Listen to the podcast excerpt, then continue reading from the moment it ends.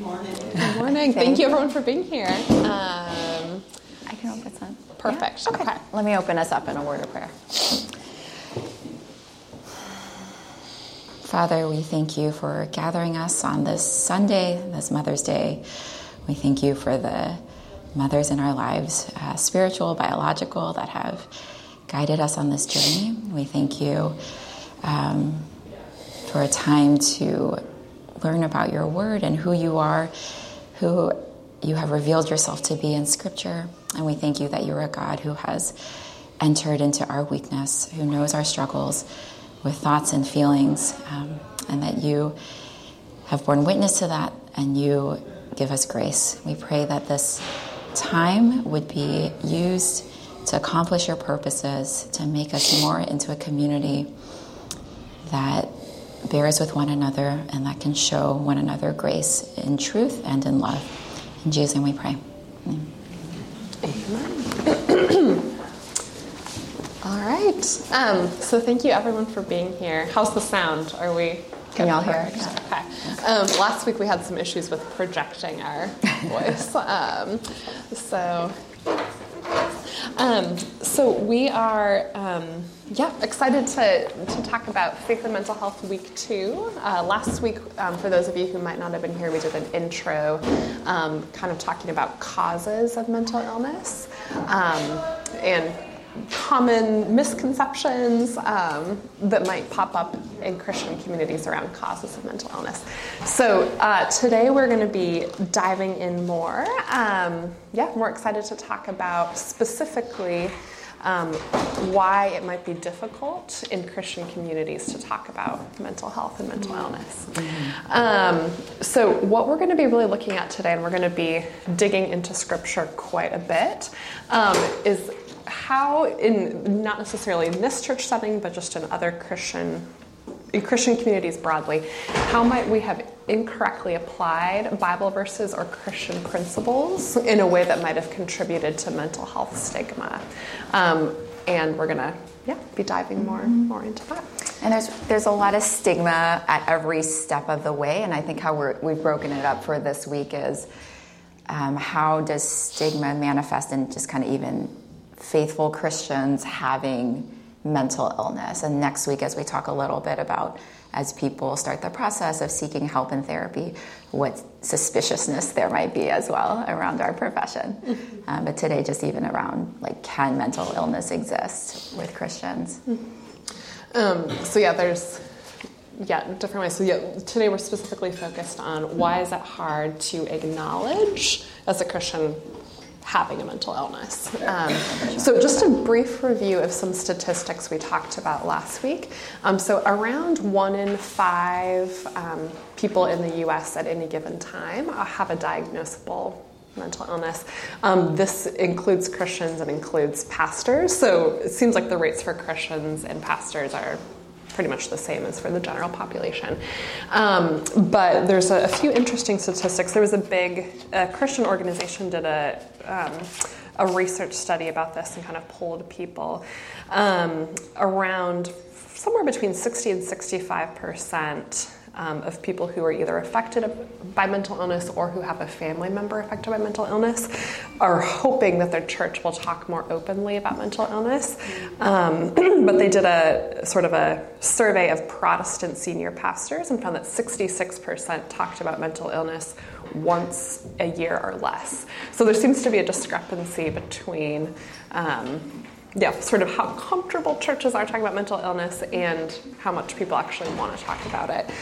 Um, they also did a review um, surveying people, Christians who do have mental illness, and found that 30% had had a negative interaction with their church around mental illness. Um, and there, there, was different reasons for that. Um, so it seems like there's a gap between what people are experiencing and how frequently we're talking about mental health in the context of just Christian communities more broadly. So we were curious to look at why, like, why is that gap? Like, why is our church a more difficult place to talk about mental illness um, when people are actually hoping to talk about it? Um, and we think that there's some yeah, some probably pretty good reasons for that, and we wanted to explore further. Um, but first, just to hear from all of you, um, as you know, we're therapists, so we like to have a more of a group conversation.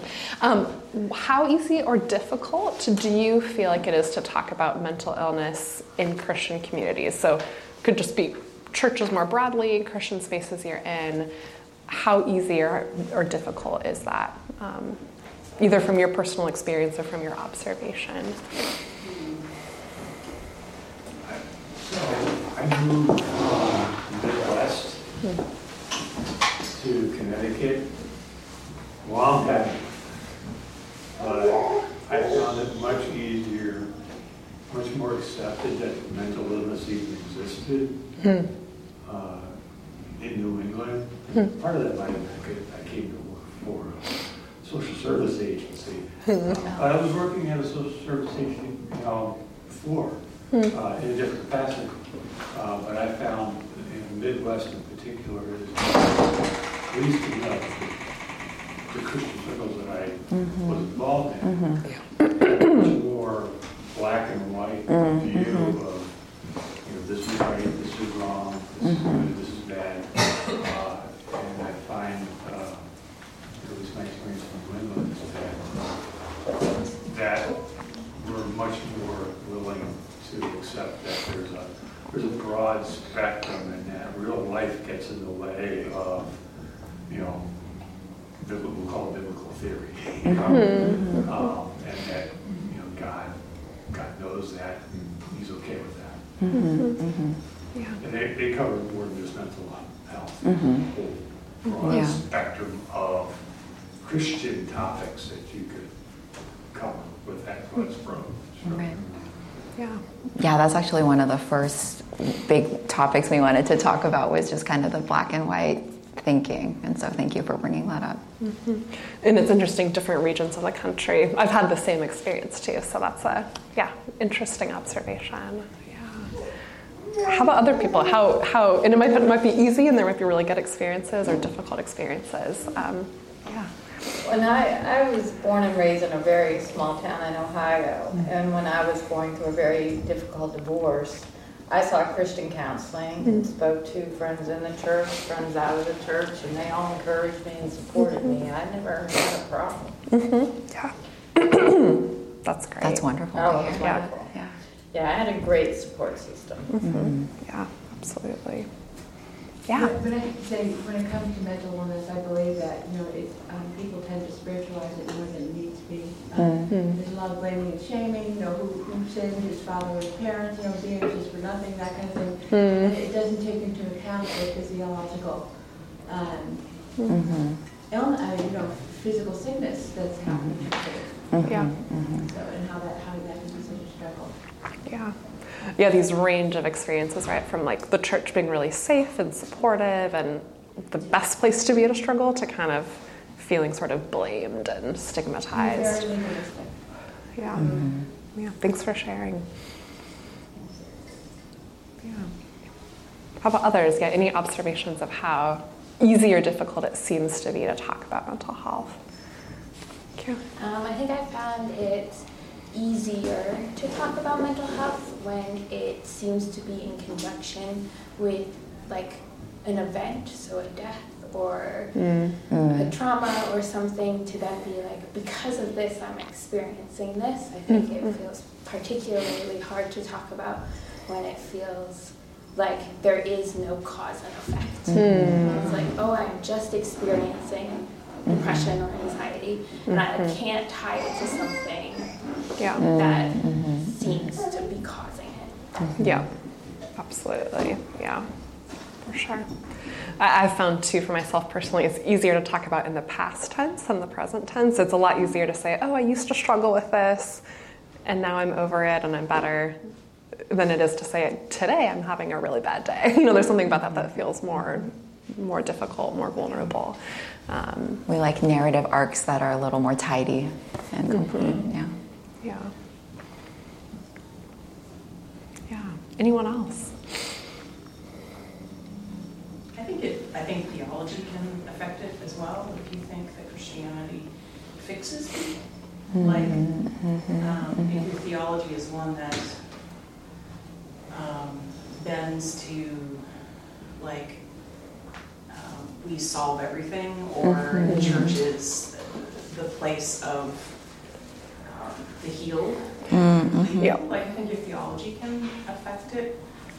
Um, But if you're in a church, so a safer church might be one that says like, like we're, we're born to trouble as the sparks fly upward and like trouble and sin and this consistency of, of, so I think sometimes theology uh, runs into it. If, it- if you're in a name and claim it kind of place, it can be very difficult. Because you're not supposed to be broken, you're supposed to be fixed. Mm-hmm. Mm-hmm. Yeah. Um, Whereas if you're in a place where it understands the messiness of life and the, the, the drama of sin and that there's a now and not yet, I guess. I think it can affect it. Yeah, yeah, Absolutely. yeah. Yeah. Good segue.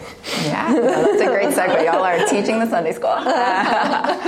um, so today, I think so. We wanted to just kind of focus on three main messages that we might have received, kind of growing up in the church or in different church communities. And so the first one we'll talk about is either or thinking or black and white thinking, kind of this idea of moral absolutes, and how does that play into the broad spectrum of kind of our lived experiences.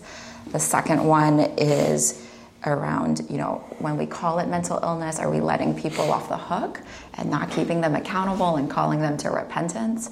And the third one is around, um, some of y'all have also mentioned this idea of over spiritualizing and spiritual bypassing. Um, and just kind of as we're going through each of these three messages we may have received, um, I think as Alina was talking about before, right, that it's not necessarily that it's bad, but it's that it's a very narrow, it can be a narrow view where scripture is much more complex. And that often, even if scripture doesn't teach it, there's a gap between our theology and kind of the culture we may see in churches. And so just kind of thinking about, you know, what do we do, you know, the difference between what we say we believe and how our churches are structured and how, you know, what do we do, what do we prioritize, who is visible, that kind of a thing for each of these.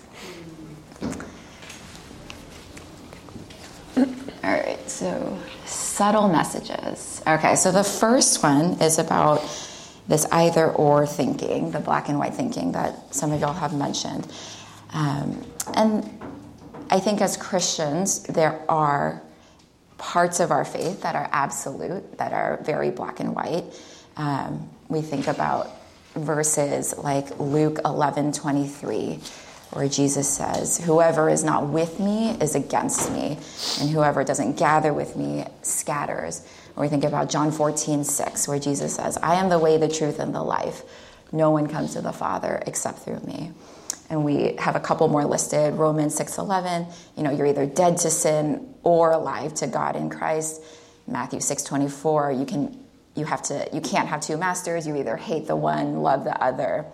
2 Corinthians 5:17, you're a new creation. You're not the new um, the old has gone, the new is here, right? So there's very much that you were this, now you are this. And that can kind of obscure some of again that already but not yet nature of how we live our Christian lives.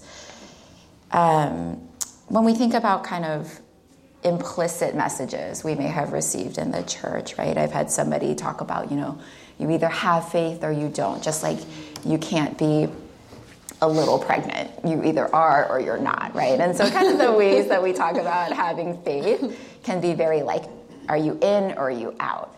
Um, and and then when we apply that to mental health, you know, we might implicitly be thinking, or, you know, people may have experienced others saying, right, you're either depressed or you have faith in God's goodness and promises.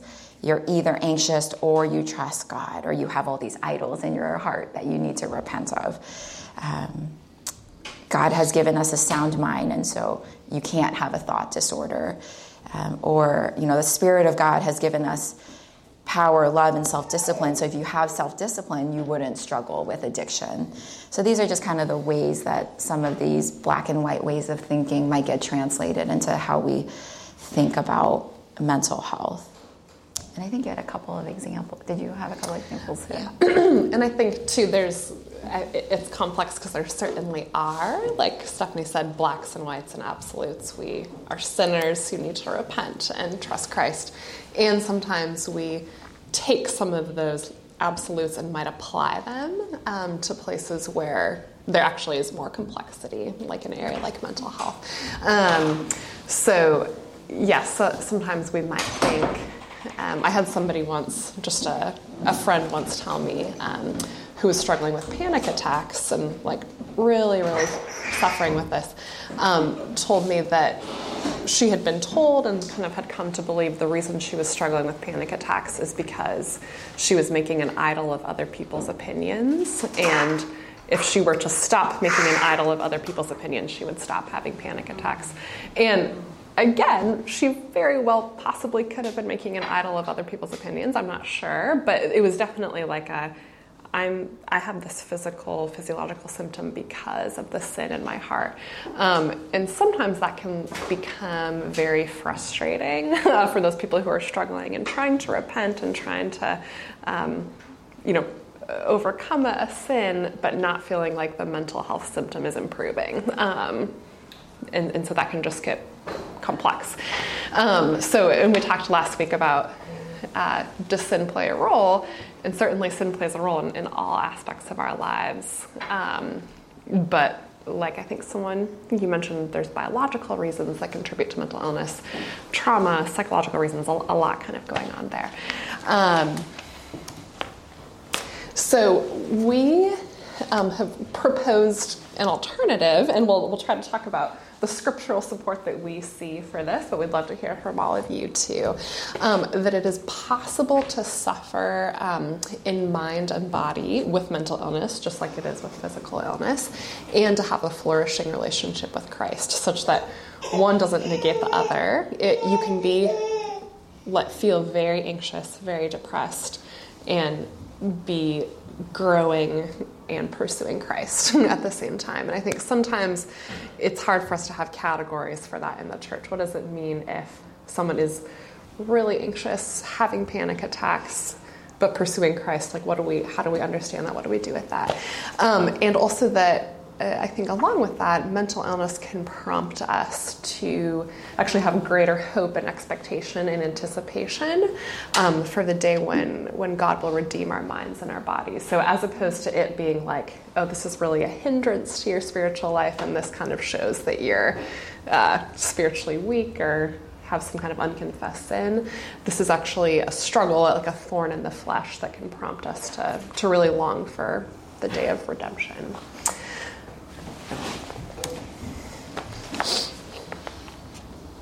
Yeah, so in terms of the both and nature that we see in Scripture, um, the one in Matthew, you know, talks about the Beatitudes, blessed are the poor in spirit, for theirs is the kingdom of heaven.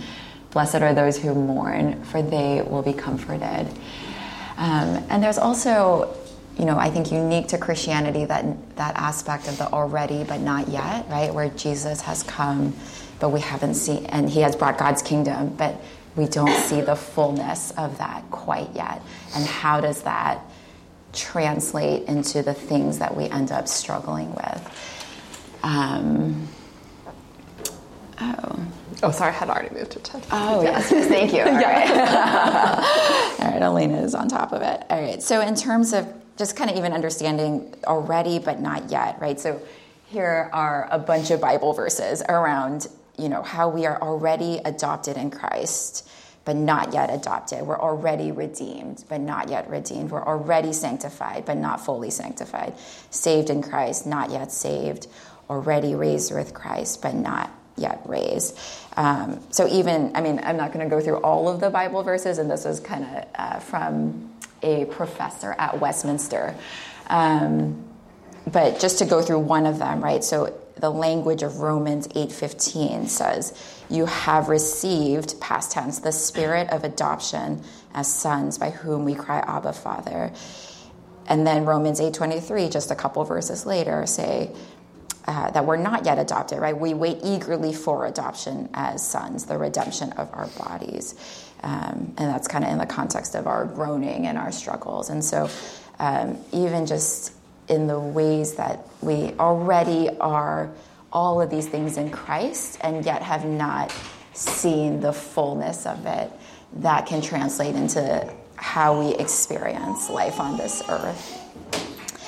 And so there are tensions in our Christian life as a result, right? And last week we talked a little bit about Mark 9, where this beautiful prayer of, I believe, help my unbelief, right? So that there are times where, you know, we do have faith in Christ, but we're still asking for more faith in order to believe his promises. And those are honest prayers that made it into the Bible. Um, and then Romans 15, where Paul says, I do not understand what I do. For what I want to do, I do not do. But what I hate, I do. And if I do what I do not want to do, I agree that the law is good. As it is, it is no longer I myself who do it, but it is sin living in me. For I know that good itself does not dwell in me, that is my sinful nature. For I have the desire to do what is good, but I cannot carry it out. For I do not do the good I want to do, but the evil I do not want to do, this I keep on doing. So a little bit of like a tongue twister there, but just that idea of these conflicting desires within us. And we want to want Jesus, and sometimes it's hard, and that, you know, both the fallenness that we see around us and kind of individual choices, that those all contribute to the tension that we are living in right now. Thank you. And so, um, there, so David Powlison has written this, I think, a whole book, but there was this great example that he had where he's talking about, you know, yes, the moral absolutes help us orient rightly on the journey, right? But it's not either you're in oily rags or you're in this garden of delights, but it's really a change process where you're going from oily rags to the garden of delights. And if we think about our faith journey as a and the process of sanctification, you know, we might be tempted to think, oh, you know, it's about. Um, he uses the example of going from Boston to Philadelphia, right? You know, is it this formula where it's how fast you're going, the distance you're covering, um, and this formula of when you get to arrive at your destination?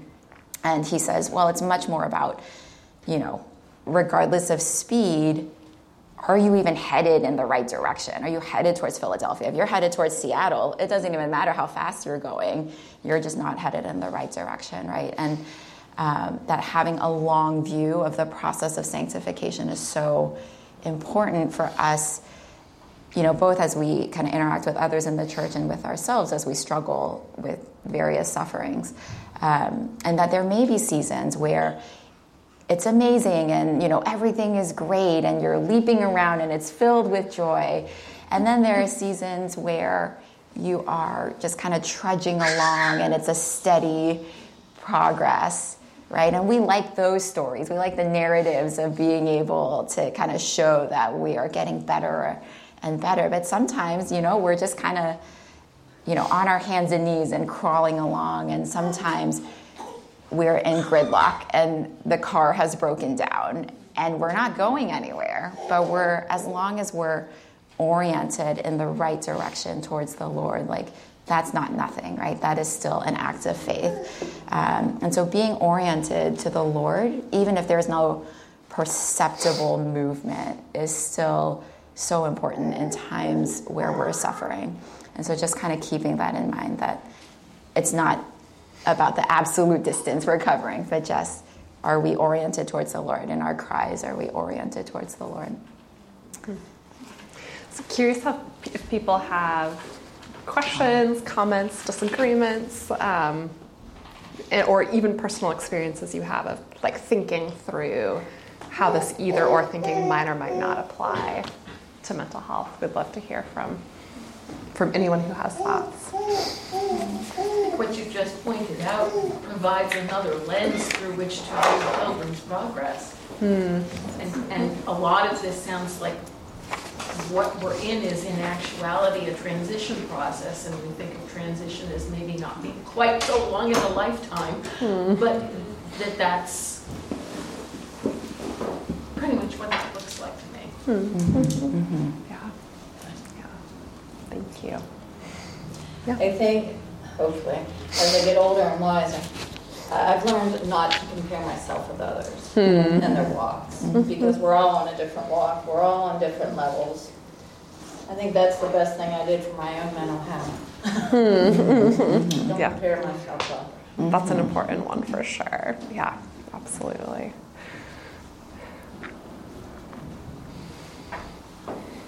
I used to struggle a lot with, uh, like, who am I really? Like, mm-hmm. am I two of me? Or am I mm-hmm. one of me? Right? Mm-hmm. Like, with that passage you read in Romans, it, it sure sounds like there's two of me, right? But it's God has had the final word on our identity. The flesh is a tag along. It's uh, it's this zombie that keeps crawling out of the grave, but you know the Bible tells us to put it to death. But it doesn't. Nowhere does it expect us to have that done anytime before the end. Mm-hmm. Right? We read the letters of Paul and his ongoing struggle. Hmm. Um, you know, to the very end. And as he as he progresses toward the end of his life, he says, "I'm I'm chief of sinners," but at the same time, he's like, "I expect shortly to receive the crown." Like he mm-hmm. doesn't. Mm-hmm. He keeps the cross in mind. He keeps grace in mind. Suffering is not a sign of your, not always a sign of your disobedience. Hmm. It's not a sign of God's displeasure. It's a tool of His fulfillment.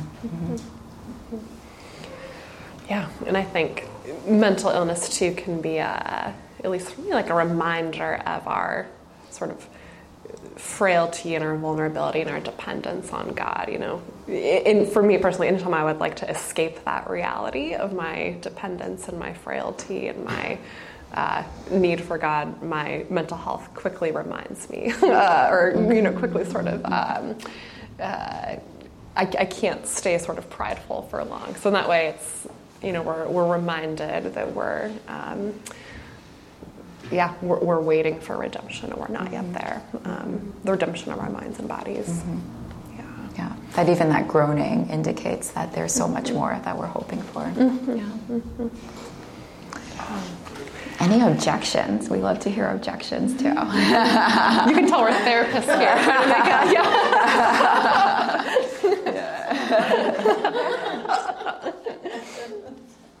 Anything that y'all is, uh-huh. This is not an objection, sorry.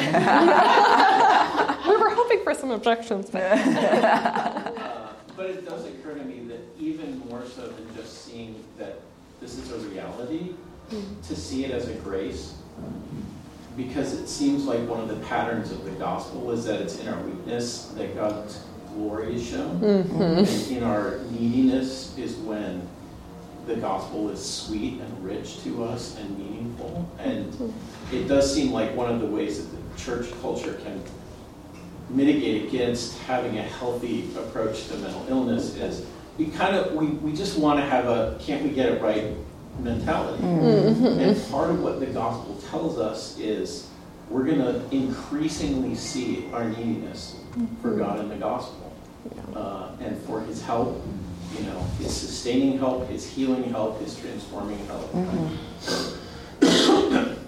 And that it's it's not just a circumstance we have to navigate, but it's actually a grace that God gives to us to walk with whatever limp He gives us in life um, Yeah. in the process. So uh, that was my. Yeah. Amen. amen. Yeah. And, and I think it's, I was thinking, I think it's common to feel with mental illness, or maybe even just for myself, of like, Ugh, why do I have this limp, right? Like, you can have somebody mm-hmm. else's limp, that one seems a little easier. Like, this one is particularly mm-hmm.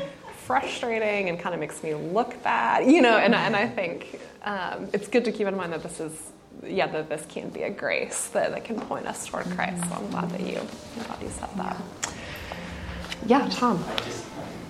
No objections, I'm affirming. we, we need some objections here, yeah. Those Bible verses you were, you were using, um, they're not cherry picked because they're all over Scripture. I mean, it mm-hmm. just comes up again and again and again. And you read the Psalms, and the Psalmist is like, "Why is my soul downcast?" Mm-hmm. And you know, there's entire books, Lamentations, Jeremiah, mm-hmm. Job. that are struggling with with various emotional or psychological trauma Yeah. people are experiencing, and I'm just uh, reminded of how we see this not only in the Bible but also with Jesus. That like he didn't just take on our physical sufferings; he knows what it's like to mm-hmm. struggle with the temptation towards anxiety or depression or mm-hmm. whatever it may be. Yeah. Uh, scripture says that he knows that, and he became like us in every way, so that he can mm-hmm. redeem us in every way, and that includes our our minds and our emotions. Yeah. Amen. And that the, there is still, he's acquainted with the struggle, but there is still no sin. And that, like, we don't want to minimize the struggle that he had because there is so much scripture around that for sure. Yeah. Well, great segue. Yep. Also. Yeah. Um, well, we'll get to Jesus and his experience in a little bit, but um, this is one that I think actually comes up pretty often in Christian communities, sort of implicitly, if not explicitly, which is if, especially because mental illness, it affects our um, behavior, right? People behave in ways that we don't understand when, when they're experiencing mental illness. It affects people's emotions, their relationships. It's, you know, it contributes to disruption, disruption in a lot of ways. And so often there's the sense of like, oh, if we just call it mental illness, are we kind of letting people off the hook? And are we not encouraging them to repent? Um, and this can get sticky, so we're going to try to try to. Oh, thanks, Stephanie. Wait, this is best we can. So um, I won't go through all of these in detail, but of course we we know that in Scripture there is absolutely that we are there's an emphasis on personal responsibility. Like we are sinners, that we are accountable to God who created us. And that is a fundamental reality in Scripture that we can't, you know, can't dispute. Um, and you know, there's there's a few examples here, but that we will reap what we sow. Um, and uh, Stephanie pointed out this interesting verse yesterday that uh, it will be like our, our, work will be revealed with fire um, and we'll test the quality of each person's work. So certainly we are accountable before god for our for our behavior for our actions for our attitudes. Um, oh thank you um, but there may be ways that we take this emphasis on personal responsibility um, and we might misapply that uh, to some areas involving mental health and mental illness. So we made a couple of vignettes here. Oh, I forgot to name these two. I named the vignettes later on in the, in the session. So, um, but first, so I'll just I'll just read this first one, um, and I think this is not uncommon, honestly. Um, a church member feels so depressed that their concentration and focus is severely impacted, and he can no longer focus to read scripture. He also cannot make it to church because he is unable to get out of bed even to shower. Church friends say his commitment to Christ and to the church body is failing, which people might that might be a first assumption if somebody stops coming to church and stops reading scripture and somebody doesn't know sort of what is going on underneath that could actually be a logical assumption to make. Um, a, a, second vignette a church member has severe social anxiety and cannot bring herself to attend small group. She has tried, but she has multiple panic attacks before leaving the house and cannot get beyond her driveway. Other church members are concerned that she is not investing in community. And again, if somebody doesn't know that, that might be an assumption to make. Um, so that's an example of sort of people not wanting to let somebody off the hook, um, or you know, who might be sort of cautious to attribute somebody's behavior to mental illness, lest they be sort of excusing what they see as kind of a, a failing commitment. Um, so I really, really love this uh, quote from C.S. Lewis. Um, I think I might just read it because I, I, think it really captures kind of this proposed alternative we would um, suggest, which is having grace for one another and humility to recognize that we might not know always where somebody is at internally, what they're dealing with. Um, so C.S. Lewis says, the bad psychological material is not a sin but a disease. It does not need to be repented of but to be cured. Human beings judge one another by their external actions. God judges them by their moral choices. When a neurotic, we don't use that term anymore, FYI, but um, who has a, or we, at least we don't use it in that way, uh, who has a pathological horror of cats forces himself to pick up a cat for some good reason, it is quite possible that in God's eyes he has shown more courage than a healthy man may have shown in winning the highest honor for military valor. That is why Christians are told not to judge. We see only the results which a man's choices make out of his raw material, but God does not judge him on the raw material at all, but on what he has done with it.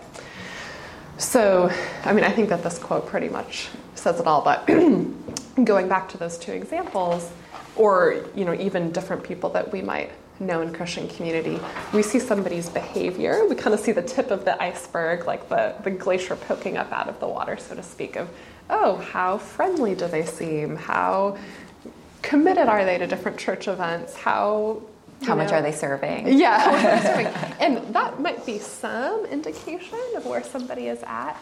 But it could also be that if somebody is struggling with really severe anxiety, for them making it to church might be a much greater act of faith and perseverance than it might be for mm. somebody else to be serving on five committees. And I think sometimes we don't always have the categories to, to see that. Or a person who's depressed bringing themselves to read the Bible for five minutes, you know, might actually be a take a lot more heart, effort, and perseverance than it might for somebody else to read the Bible for two hours on their Bible reading plan, right? And so just to kind of have the, the humility to realize, like, oh, we don't, especially when it comes to mental illness, like, we don't really know what somebody is going through and what, and it's good to ask them. um, it's the first step to understanding. But it's always good to take a pause if, if you don't understand someone's behavior um, and they're experiencing mental illness to think about oh what are they doing with what with what they have and the energy that they have right now mm-hmm. um,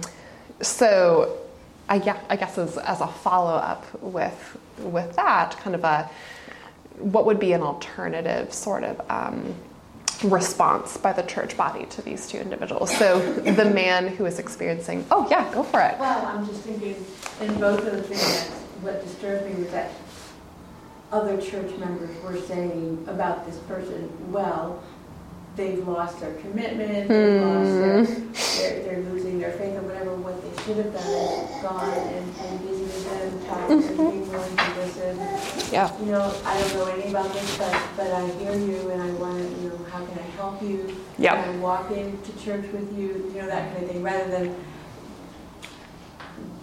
what really bothered me about both vignettes was mm-hmm. church members were saying this about that person and you know, like you know, it's just so good for me to hear that you know mm-hmm. we don't know like what what brain material we're working with, what what kind of um, trauma we've gone through, and how we're mm-hmm. working with that, and how we're swimming through our day to day, you know, that kind of thing. So anyway. Mm-hmm. That is great. You just gave a better follow up on the vignettes than I could have. That was awesome. Um, exactly. I, I think you know, I think the best first step, especially if you suspect somebody might be dealing with mental illness, or if you don't know, but it's always a possibility because we know one in five people are.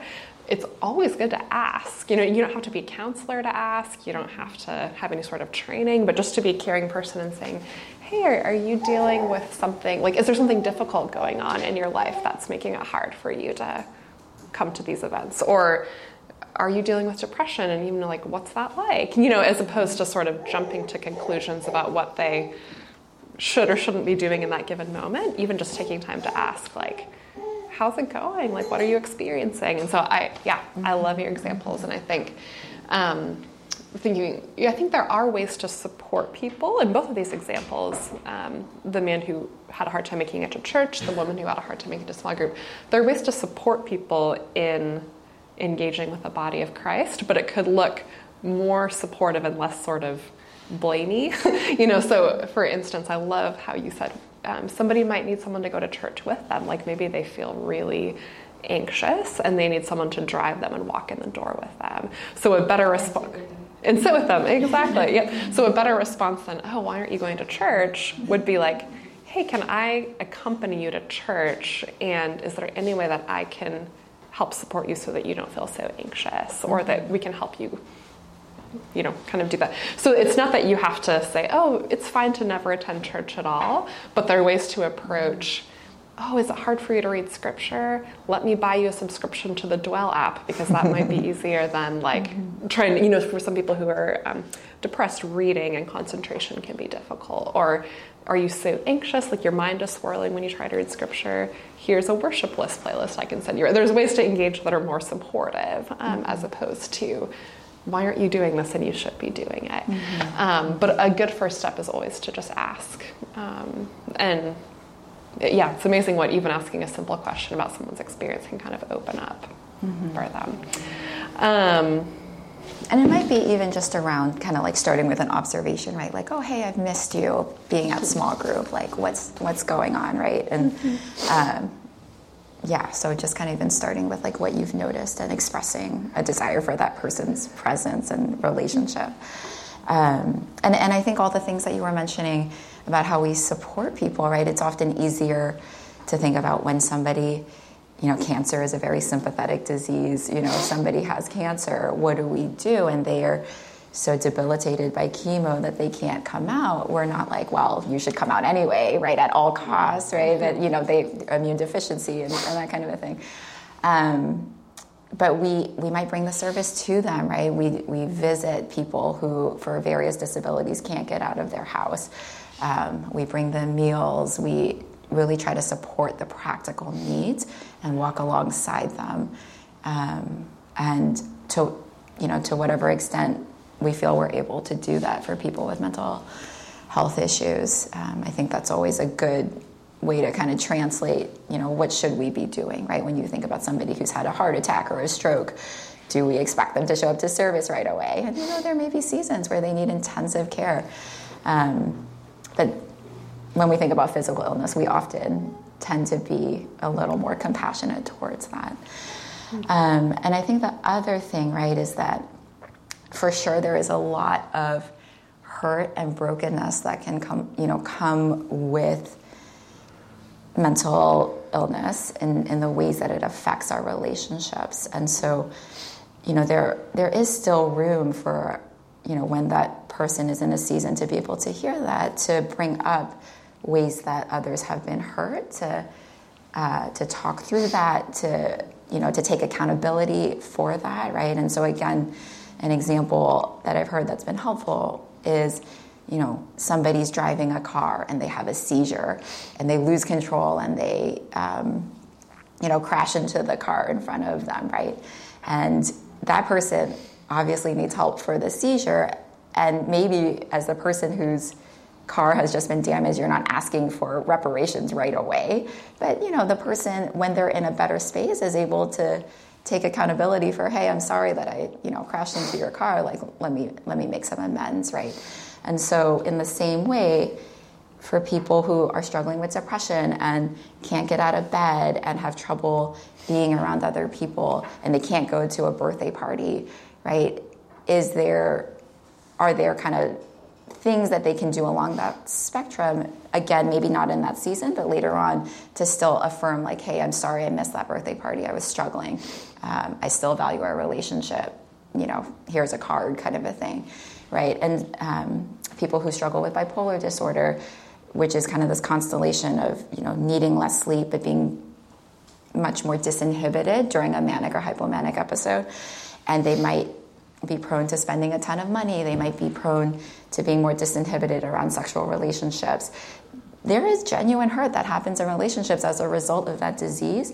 And again, you know, in that moment of going through a manic or hypomanic episode, the goals may be different than afterwards it may be you know stable stability but afterwards there are still things to kind of work through there are still things um, that that person may be able to apologize for. But again, I think it's a issue of wisdom of you know what is this person able to handle right now and are we able to extend grace for this whole journey and not just expecting them to you know do it right away on our timeline kind of a thing So we'd love to hear. I won't go through all of these, but I think there are a lot of scriptures to, to support, um, yeah, not judging other people and to, to really approach people who are suffering with a stance of humility and with grace. Um, so I won't go through all these because our, our next topic is a big one. We want to be sure we get to that. But um, yeah, just this idea with personal responsibility. Do people have questions or experiences or hopefully any objections to that, Alicia? what if we, like, as a mental health sufferer, are applying this concept of personal responsibility to ourselves? Like, why Hmm. can't I beat this frustration? Do you have any? Because it seems like grace and humility might be similar strategies to use. I don't if you have any. um, Oh, yeah, like feeling like feeling self-critical if we're not able yeah, to. so, like, yeah. Putting that, like, yeah, condemnation on ourselves, maybe. Hmm. Feeling like I should be able to go to church Yep. and, you know, being angry with ourselves that, like, depression is keeping us in bed or. Yeah, yeah. No, I think that's a really good question and probably a place where a lot of us find ourselves at times, right? And I think I, I think, yeah, remembering God's tender compassion for us in those moments and that sense of like, okay, this is, I may not be capable of all of this right now. I may not be able to join five committees at church or lead a small group. Maybe my act of faithfulness is opening my Bible today and trying to pray, right? And kind of thinking like, yeah, just like that C.S. Lewis quote that God God sees those acts of faithfulness, um, even if it might not be something that other people are recognizing or acknowledging as um, like you know super super committed. Um, but but remembering God's compassion, I think that's a great question. Mm-hmm. Yeah. I think also that's where not comparing is really helpful and you know recognizing that God is doing an individual work in each of us. Mm-hmm. You know. But it is hard mm-hmm. because comparison is all around. Maybe we'll jump to the third one Yeah, because we this have is- this is a big 12 minutes topic. before 10. All right, so our third one is um, we could probably talk about this for a long time, but you know we've used the term spiritual bypassing, and I think some of y'all have mentioned, you know, the idea of over spiritualizing things that are you know that may have other causes, um, and so just to even define the term of what is spiritual bypassing and why does that make it harder for us to talk about our struggles in church communities, spiritual bypassing is using spiritual explanations to dismiss or avoid complicated emotions or psychological issues or developmental needs.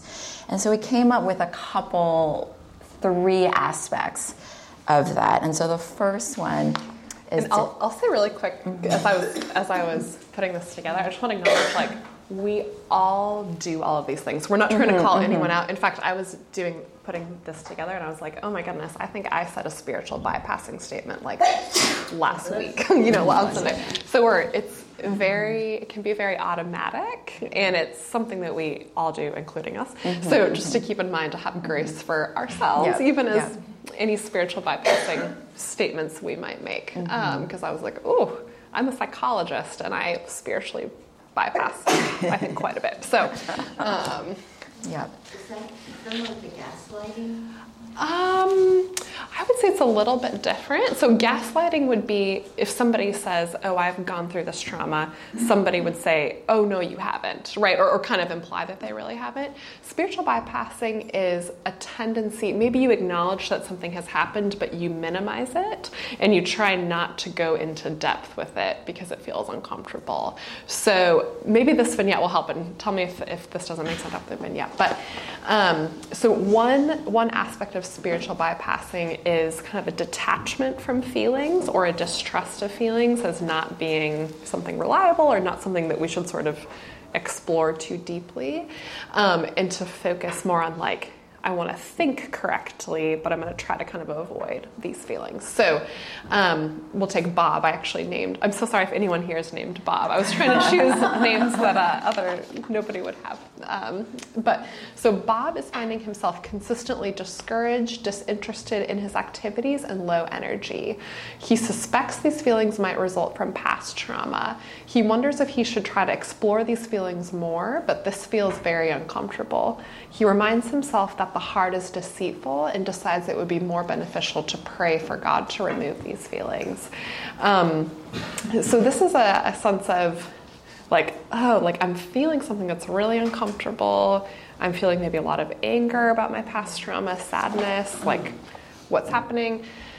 Um, but there's a sense of like it is kind of dangerous or uncomfortable or not right to really process these feelings and it's better to focus on like i know it's true and i'm going to keep moving forward does that does that make sense um, as one aspect of what spiritual bypassing might look like and we're not saying that prayer is wrong. Yes, Again, that it's not, you know, that asking God to remove suffering is wrong. But I, but I think it's that we're trying to shortcut around the difficult feelings mm-hmm. and just kind of jump to the right answer without really. Yeah.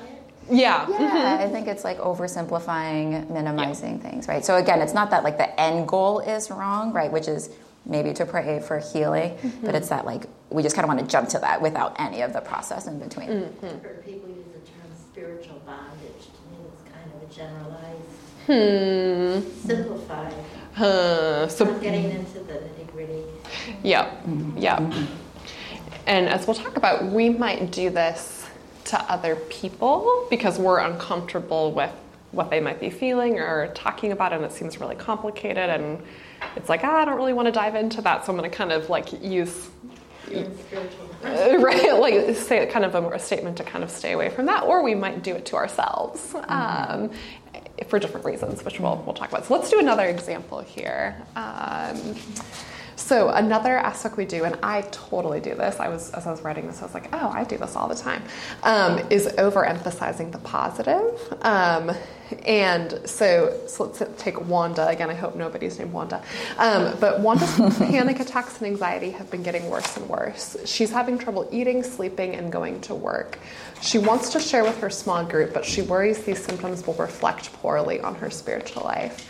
She decides it would be safest to mention it in passing, but not share the depth of her feelings. When a friend at small group asks how she's doing, she says, I've been a bit anxious, but I'm so grateful for the many blessings God has given me. Her friend smiles and moves on. Wanda realizes no one knows how much she's struggling. So, again, it's not wrong for Wanda to say that she's grateful for the blessings. Certainly, that is an important aspect of our spiritual life. But is Wanda using it in that moment because she actually is expressing all of her gratitude, or is she using it to kind of uh, maybe cover up like how she's really doing? Because you know, if if Wanda's not sleeping, eating, or able to go to work, like I would hope that her friend might know, you know, that she might need people's support, might need people to kind of come alongside her and really know. But sometimes we can use these spiritual explanations um, to kind of keep people from really seeing us, I, I think, mm-hmm. too. Um, so, one more example, and then we'll get to some discussion.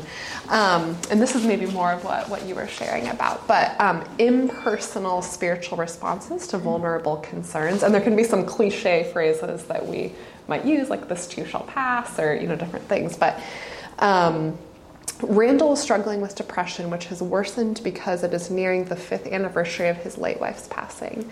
He reaches out to a friend from church to ask for support, but his friend appears very uncomfortable and replies, Time will heal all wounds. Just keep trusting the Lord. Randall gets the feeling that his friend doesn't really want to hear about his feelings and decides to keep his concerns to himself.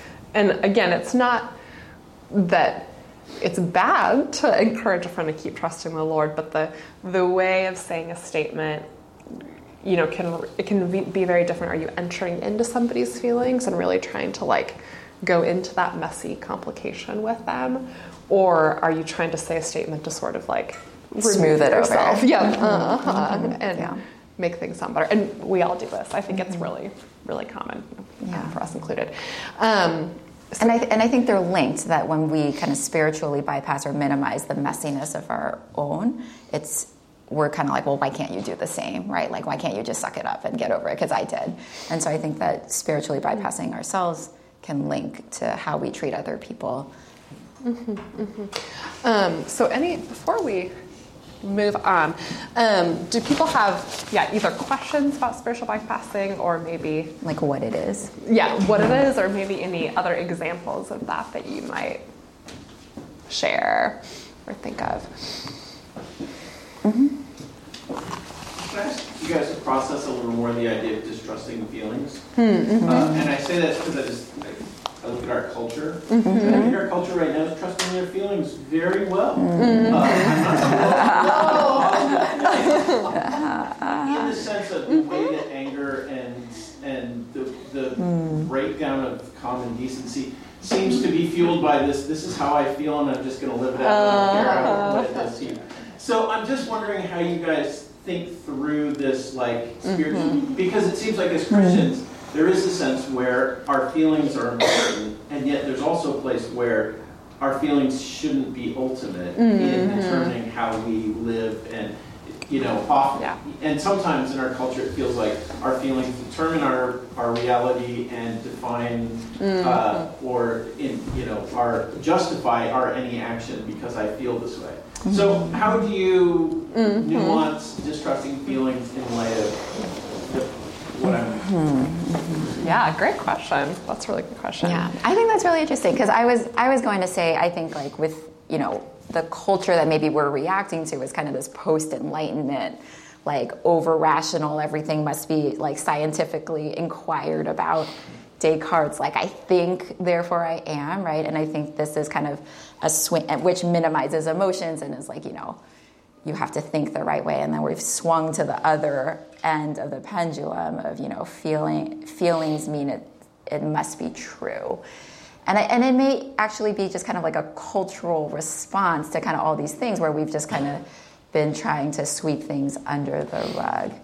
Um, i think it's i mean and, and you may have a different response but I, I think of emotions less right like they don't have the final word, but rather than saying, I shouldn't feel this way, I wonder what is this telling, like what information are, is my feelings, are my feelings giving me, right? Like I feel sad and frustrated and angry rather than saying, well, that has no place because I should just be joyful. It's like, okay, well, what information are my emotions telling me about this situation that maybe I wasn't even aware of, right? And I think there's a, also that distinction between, you know, you can't change necessarily, or you can't will yourself with the feelings necessarily. Uh, that's a little tricky, but also the actions of what we do, right? So it's like in your anger, do not sin, but it's not like don't be angry.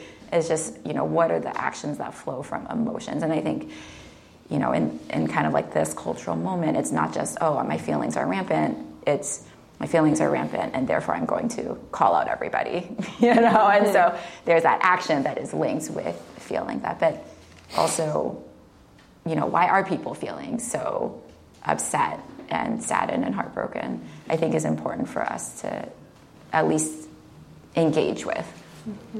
I think too, I think of an example. I do a lot of treating anxiety disorders and phobias and OCD. And so, uh, one example I think of is like somebody might have an extreme amount of anxiety about, like, let's say, leaving the house, like with agoraphobia. And that is a real emotion. Like, there's true, legitimate, debilitating panic. But as a psychologist, it would not be good for me to say, okay, because you feel that, let's follow that and stay home, right? Like that would be actively detrimental and like that would not be ethical, right? Like what what I should do is say that is so real. Let's talk about that, and we have to do exposure, which is a whole other uh, conversation we have. But exposure therapy is kind of like progressively um, incrementally exposing someone to their fear like can you go to your driveway? Can you go to your car? Can you go to um, safeway? You know whatever. And so the idea is not to say oh don't tell me about your anxiety. You shouldn't be anxious because that'll just keep somebody stuck where they are. But to say like okay that's really real. Now how do we still move you in the direction that you need to go to heal. Um, does that make sense? Um, but yeah, I think that's a good question because even as a therapist, sometimes I'm like, you know, people uh, like following the impulses of our feelings can be detrimental. Yeah, John. So, any, um, I, one of the things that I could mistakenly take from this is, oh, okay, I'm not gonna, I'm not gonna bring these spiritual truths to bear on this sort of hmm. circumstance. Hmm. Because in the end, that would probably be mistaken. Because mm-hmm. at the end of the day, probably these spiritual truths are really germane to them. Mm-hmm. Mm-hmm. And maybe the helpful thing about uh, the notion is simply the bypass. It's not hmm. so much. It's not the adjective spiritual. It's, it, it's just, am, am I truncating the process here? So when I'm uh, trying to get uh, get to, to church and I hit a red light and I get really really angry, I could stop myself and just say, "Shoot, I shouldn't be angry. That's not glorifying the Lord." But I'm not getting to what I'm doing a bypass in the sense of uh, I'm, I'm, I'm failing to do some sort of deeper engagement with it to figure out where to bring the, the, the spiritual truths to bear. And I realize, oh my goodness, I, why am I so upset? Well, I think I'm losing control. Mm-hmm. I, I, I can't, uh, why do I think I am in control? Anybody, wait wait a minute. Mm-hmm. God is in control. I'm not in control. So, so once I once I begin to see what the problem is, then I need to bring mm-hmm. those spiritual truths. Hey, the Lord reigns. Let the earth rejoice. These are these things are in His hands. I can trust Him. So it it, it, it seems like the, the very useful thing in my mind is, is this notion of bypass. Uh, it's not that these spiritual truths are not mm-hmm, going to actually be the key, but it's discerning where precisely to bring them to bear. Uh, and, and we can miss that if we're just trying to stuff the, the, the, uh, I guess, the expressions of these things. I, I wonder if that, I mean, it, that's a question, that's an invite, an invitation to comment, because that, that, I'm, I'm, I'm trying to discern here. Absolutely. No, I'm glad you brought that up exactly because I think it's, yeah, and there, there's scriptural support for not necessarily minimizing negative emotions. I might have changed that a little bit, but there's scriptural support for the idea that like we don't need to despair, right? And that there is always hope, and we can, um, that God is working all things together for good. And certainly, yeah, I think the bypass is the key, not the spiritual part. I think as there, there's many other ways to bypass um, for those who are not people of faith. So, for instance, I'll hear people bypass who might not be Christians or religious at all, and they say, "Oh, things are rough, but I'm fine. It's okay. I'm having a good day." Like that's a bypass too. And I think as Christians, we might tend more to use spiritual language and sort of co-opt it as a part of our bypass, just because that's part of our, you know, common. Um, ways of speaking with each other. However, it's not because the spiritual, it's not the spiritual principle which is wrong. That is the correct foundational principle of our mm-hmm. lives and our healing, but it's the way that we use it or apply it for our own purposes to kind of stuff mm-hmm. emotion. Is kind of how I think about it. Is that, yeah. And I think the particularly tricky part is that on the surface it seems very spiritual and appropriate and good, right? And so like how can you argue with these, you know, God truths, right? And so I think that makes it even more tricky to say, yeah, like those things are true. And there are all of these other things that I'm dealing with. Um, but I think that's a good segue into kind of our proposed alternative, which is the idea of lament and celebration. And so um, Soong Chan Rah is someone who's written a lot about lamentations, and he's written a book called Prophetic Lament. Um, and he talks a lot about you know how the American church in particular, because it's been quite privileged and prosperous, has kind of forgotten the language of lament. Um, and so he talks about how lament is honesty before God and each other.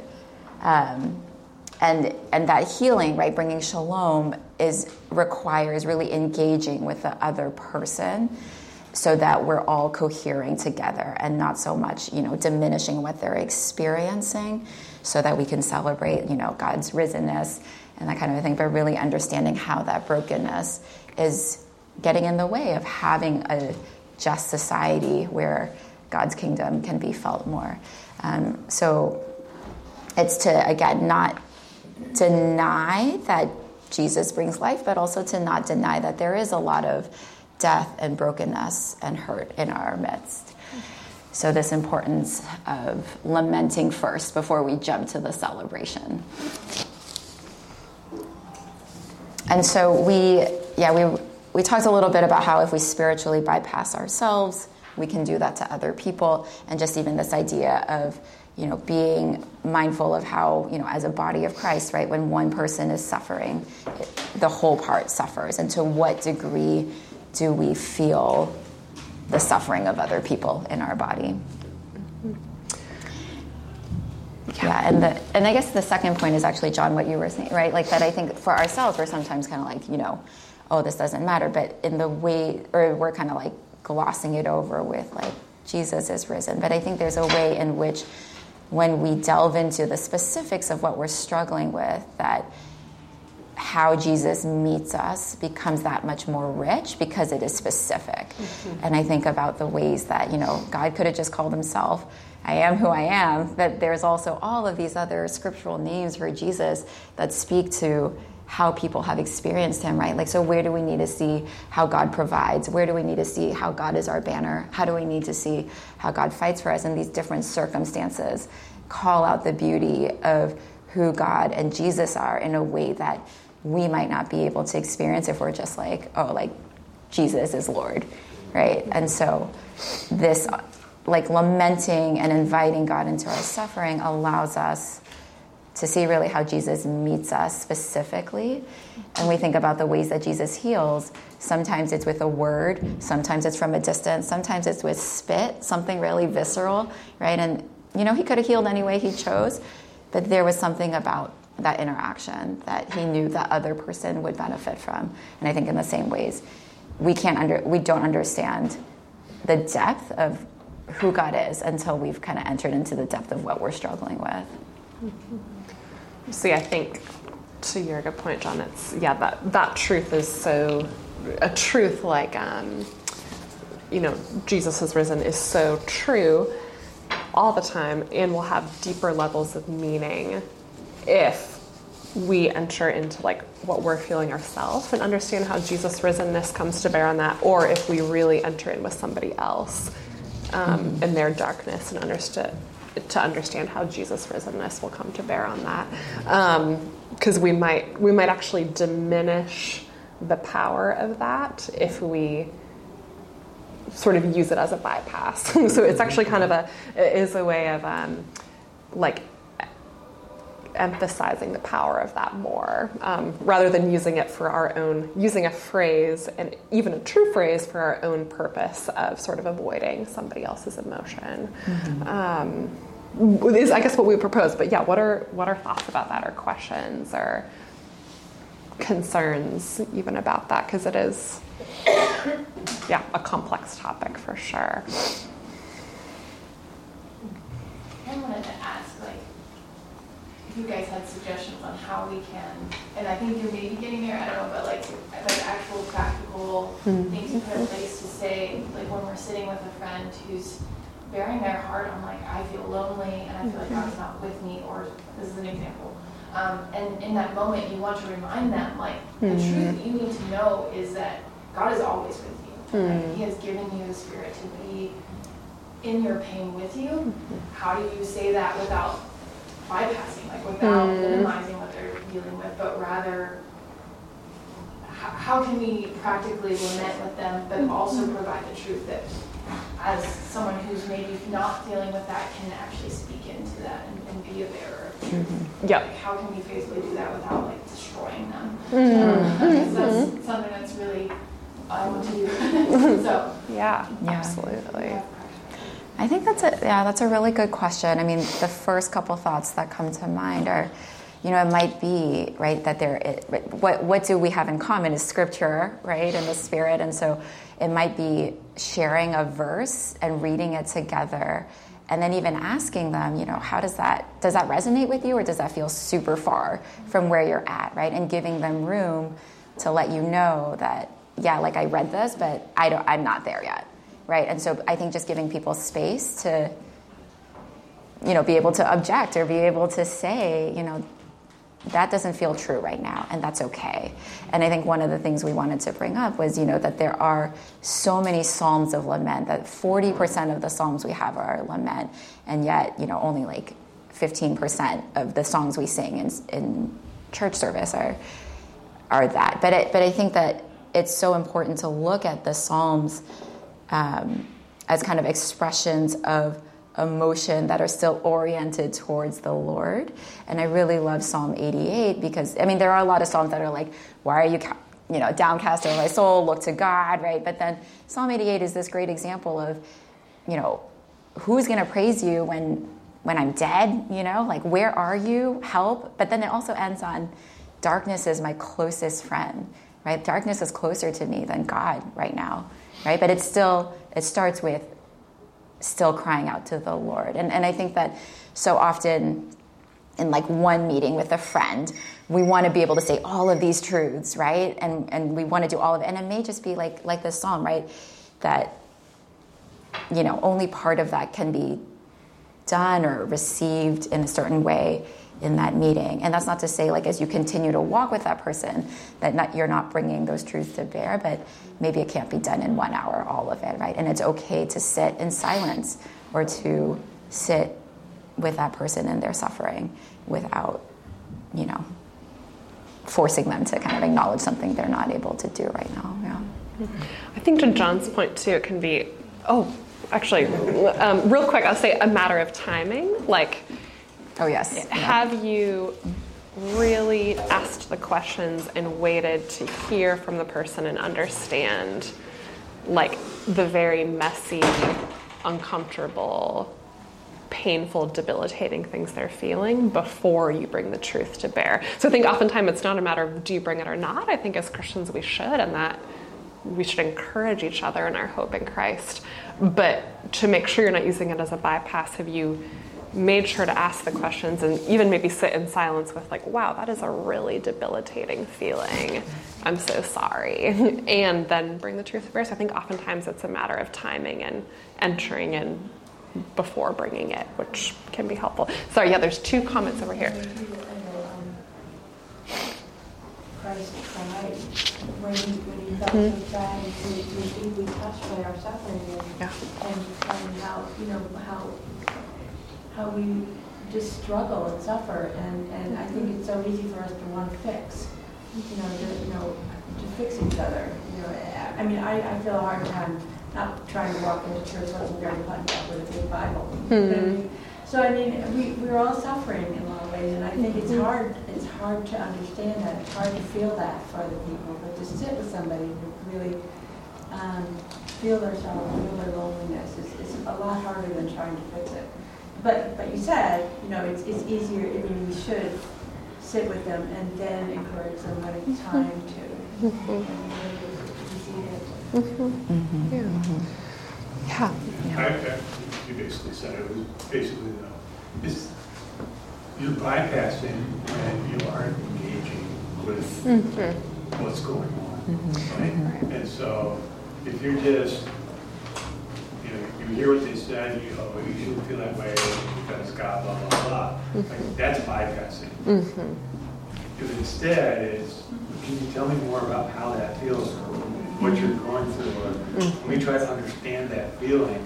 Yeah. And then you can apply scripture Mm-hmm. actually more intelligently because now you have a better idea of what's actually going on. Mm-hmm. Um, and I think that's that's the key is trying to understand what's actually inside rather than what you heard and the immediate response with, well, here's a band-aid to put on. Mm-hmm. Yeah.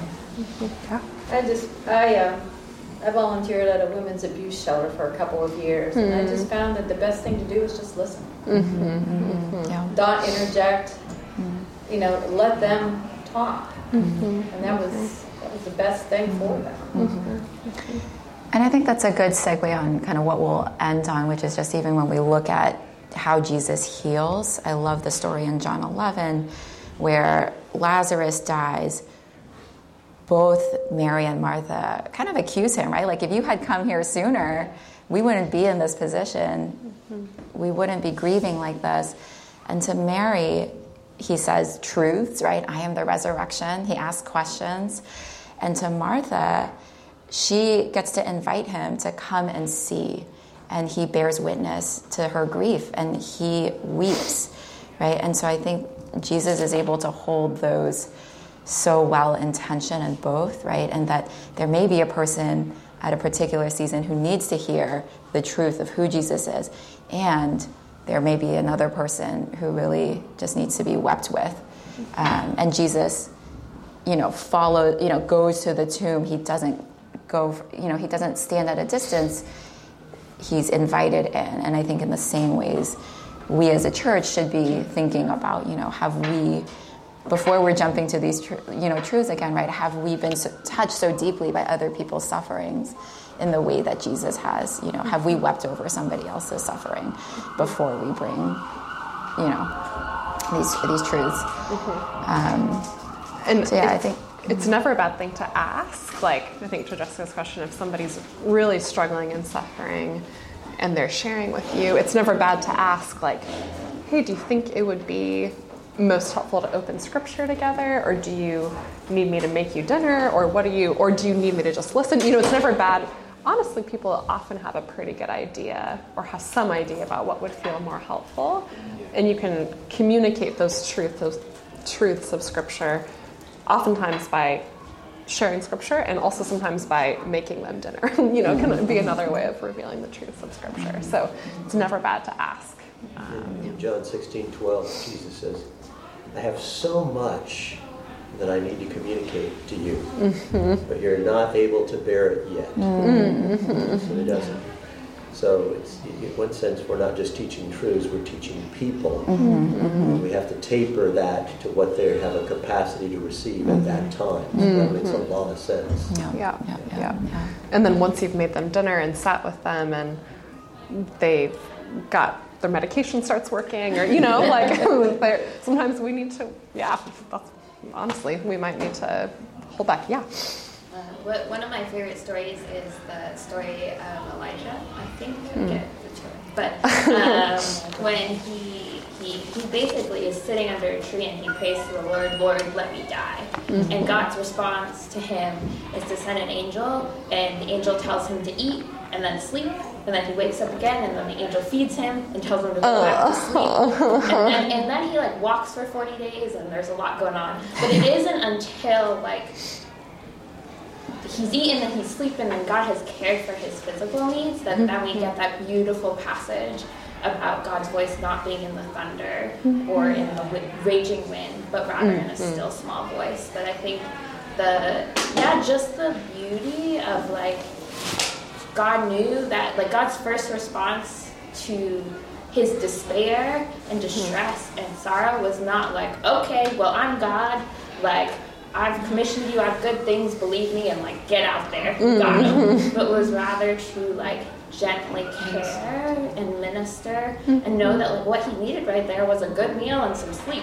Mhm. Uh, and then to, yeah, to like not rush, but rather to like kind of, I think, especially in sitting with people with mental illness, you kind of got to sign up for the long haul. Mhm. like, I think sometimes we interact in one conversation, and I think God can really use that, but I think there are ways that it's just a longer walk.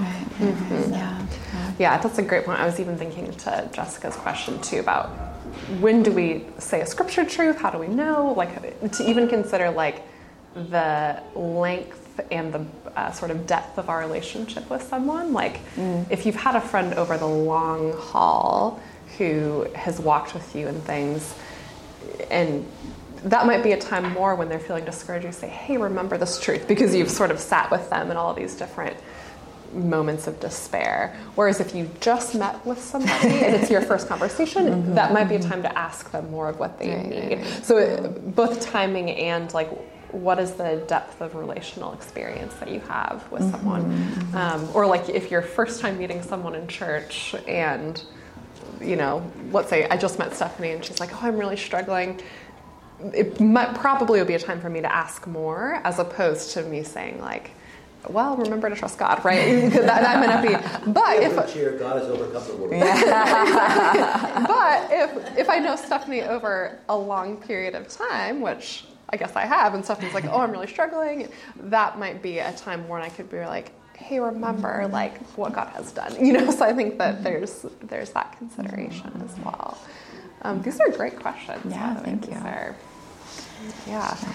Well, I know it's almost 10:30. We'll, we'll stay around for more Yep. questions. So maybe just as a, a thing to end on. I mean, this is an open question, and I think our church is already doing this by the fact that we're all here talking about this. But um, just something to consider, like what would it mean if we were marked by these kind of nuanced understandings about mental illness and grace, humility, vulnerability, um, and then as Stephanie mentioned, kind of this joining of lament and celebration. Like, I just think that would be a very safe and flourishing community to to support one another with um, mental health struggles. Um, and obviously, because we're sinners on the side of heaven, we have a long way to go in that. But just some just some principles to kind of imagine as we as we go mm. forward. Yeah. So in the next couple of weeks, we'll dive more into, you know, like when you do seek therapy, like does your therapist need to be Christian for it to be valid, and hmm. kind of the suspicions people might have, and so bring your questions and objections to that as well. Mm-hmm. But that will be for the next couple of weeks. We welcome suspicions about our. we will not be offended. I we have some suspicions about our profession too. Yeah. So, yeah. All right. Thank you, everyone. Thank yeah, you. We'll, we'll